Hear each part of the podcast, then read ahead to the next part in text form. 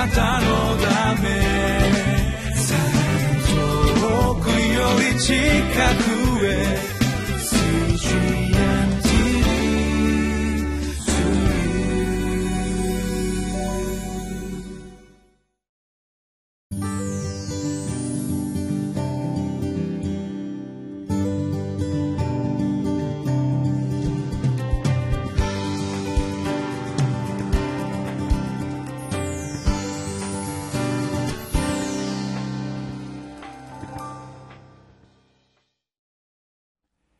皆様こんにちは。ニューホープ千葉の牧師住谷です、えー、今日は29日水曜日、えー、オバデヤ書1節から14節までを通しまして高慢と憎しみには懲らしめが伴いますというポイントを見てまいります。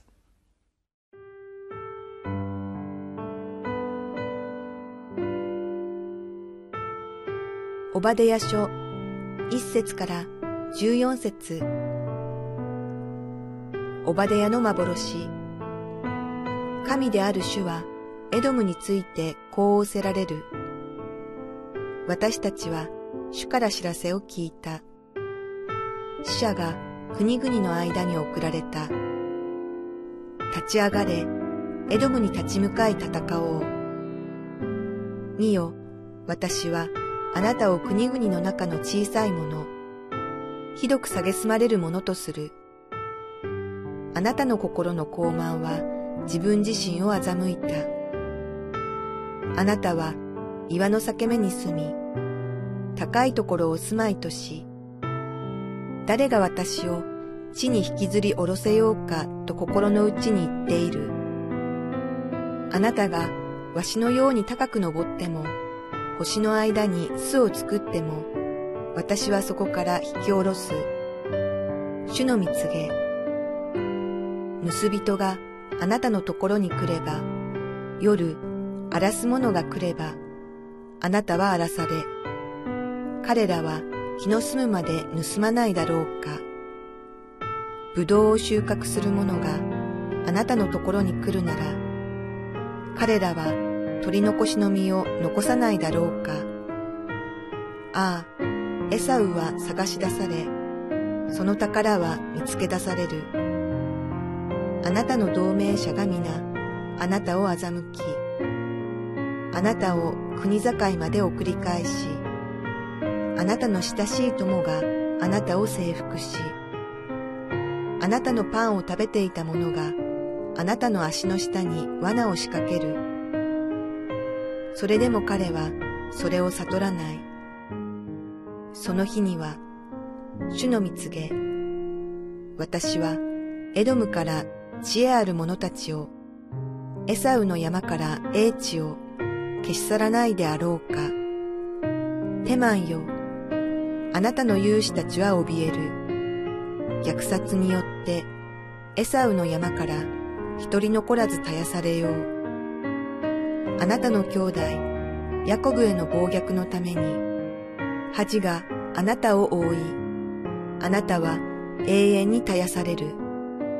他国人がエルサレムの財宝を奪い去り、外国人がその門に押し入り、エルサレムをくじ引きにして取った日、あなたもまた彼らのうちの一人のように知らぬ顔で立っていた。あなたの兄弟の日、その災難の日を、あなたはただ眺めているな。ユダの子らの滅びの日に、彼らのことで喜ぶな。その苦難の日に大口を開くな。彼らの災いの日に、あなたは私の民の門に入るな。その災いの日に、あなたはその困難を眺めているな。その災いの日に彼らの財宝に手を伸ばすな。その逃れる者を立つために分かれ道に立ちふさがるな。その苦難の日に彼らの生き残った者を引き渡すな。えオバデア書は旧約で最も短い書簡なんですがエドムに対する裁きが記されています3節をお読みいたしますあなたの心の傲慢は自分自身を欺いた。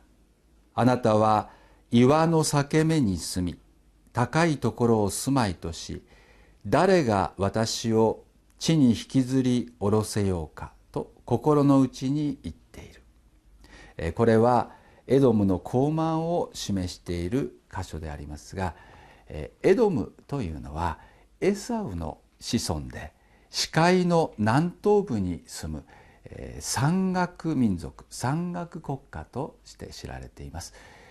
ペトラという有名な観光地があるんですけどもそれを含む地域であります難攻不落な崖や山々に生活し、え、自給自足ができるということで非常に、え、高慢に高ぶってしまっている、え、民族ですね、えー、彼らは、えー、自分たちの力で神様はいらない自分たちの力で生きていけるんだ。しかしながら彼らの大きな問題がありました。その傲慢は神に対する傲慢だけではなくて兄弟が苦しんでいる時にヤコブがつまりユダの民族が苦しめられ迫害されている時にそれを見捨ててしまったこと。もっと言うならば逆に彼らを苦しめるような行動をとったということで裁かれてしまうという話ですね。えー、高ぶりは破滅に先立つと言われているんですけども私たちが高ぶってしまう時神様はそのことをやっぱり喜ばれないんですね。皆さんの中にはいかがでしょうか、えー、自分の力で頑張ってきたいろいろ努力してきたそのおかげで今成功してる。でもそれが逆に傲慢という高ぶりの温床になってしまうならば危険です。私たちはやっぱり神様の前にへり下り主よすべてのものはあなたから受けました。あなたから与えられたものです。自分の努力や行いによるのではないという真の謙遜を身につけたいですね。皆さん神様からもらったものでないものをお持ちですか？いや私は努力した。私は頑張った。私は人一倍努力して今のこの地位を築いたんだと私たちは思います。でもどうでしょう？人間関係友達親すべてのもの私たちは神様が与えてくださった祝福の中で生きている存在に過ぎません。空気がなくなったら太陽がなくなったらまた助けてくださる人々がいなくなったら私たちは一人では生きられない存在です。今震災が続いていますけれども平和も安全も神様が守ってくださるからこそ私たちは今日という日を生きることができる存在に過ぎません。人間が高ぶる時神様それを喜ばれません。主の前に作り主の前にへり下る心を持ちたいですね。さらに御言葉をお読みしたいと思いますが12節あなたの兄弟の日その災難の日をあなたはただ眺めているな。ユダの子らの滅びの日に彼らのことで喜ぶな。その苦難の日に大口を開くな、えー、兄弟であるヤコブ、えー、ヤコブの子孫。ユダが苦しむ時にその略奪をしてはならない。それに追い打ちをかけちゃいけない。むしろなぜ助けなかったのかということを神様は責められています。第一テモテの5章の8節もお読みいたします。もしも親族ことに自分の家族を顧みない人がいるならその人は信仰を捨てているのであって不信者よりも悪いのです。傲慢は一つの大きな罪ですがさらにもし傲慢のゆえに私たちが身内を苦しむ家族を見捨てているならばそれは信仰を持っていない状態よりも悪い不信者よりも悪い状態ですというふうに聖書は教えています。過去のいろいろないきさつが家族の中であります。感情のもつれもあります。でもそれを言い訳にして身内の世話を見ないとか家族を愛さないということは神様に喜ばれない態度です。私たちは全ての人を許し全ての人を愛するように教えられています。でも大切な戒めは神があなたを愛してくださったようにあなたの隣人である。人を愛しなさい。隣人とは誰でしょうか？いろんな方々を愛し助けることはとても大事です。でもあなたのあなたにとって大切な隣人はあなたの家族です。足元から私たちは信仰を立て上げていきたいですね。もし家族に対して憎しみを許せない心を持っているならば今日悔い改めたいと思います。霊体になるのは簡単です。いろんな言い訳をして距離を置くことも簡単です。でも信仰の実践というのは目に見えない神を愛するんではなくて目に見える兄弟姉妹を愛することから始めなければなりません。それは日常生活の中で家庭の中で私たちは家族を愛するというその小さなこと。積み上げていく必要があるのではないでしょうか。あなたの心はいかがですか？過去の憎しみに縛られていませんか？あるいは自分は大丈夫だ。自分は安全だ。という高慢という場所に入り込んでしまっていませんか？神様はそれを裁かれます。あなたがしたようにあなたも必ずされるようになるからです。どうでしょう？今日神様の前に心を開いて私たちの中に高慢があるならばそれを教えていただきまた身内に対して私たちが冷たい態度距離を置く態度をとってるならば今日この警告を心に受け入れこれに応答してみませんか？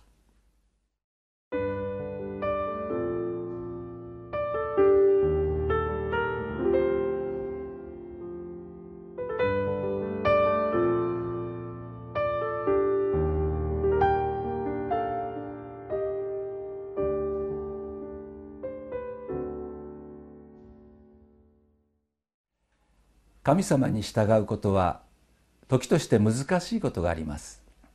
身内からの迫害や攻撃を受けた時私たちの心は騒いでしまいます。またえどうしてこんなことが起こるんだろうかと心を痛めるようなことも起こってくるからです。でも今日の箇所から神様私たちに伝えたいと願っておられるのはあなたの心はどうですか？もし高慢の罠高慢の危険があるならば悔い改めなさい。へり下りなさい。神を第一とし神を求める心を失ってはいけない。また身内に対する愛と優しさを失ってはならない。どうでしょうか？チャレンジさせてください。私たちは正しいことを行う勇気を失いたくありません。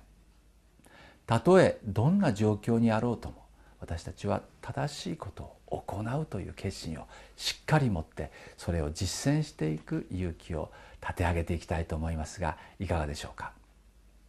正しいことを行っているならば裁かれることはありません。でもいろんな言い訳をして流されて周りの人たちと同じようになってしまうならば神はその悪を義なるお方ですから必ず裁かれます。神を信じそして神の国と神の義を私たちは追い求めていく信仰者と成長していきたいと思うからです。皆さんのためにお祈りしたいと思います。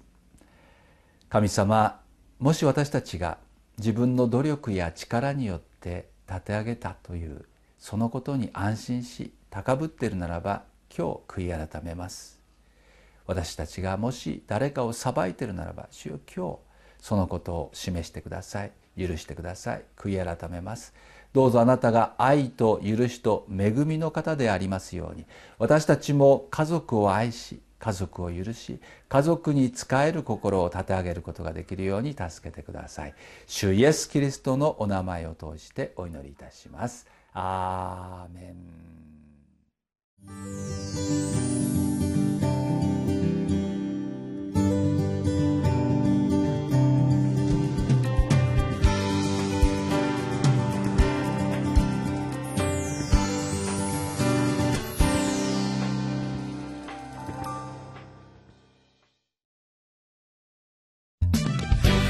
たのため。遠くより近く。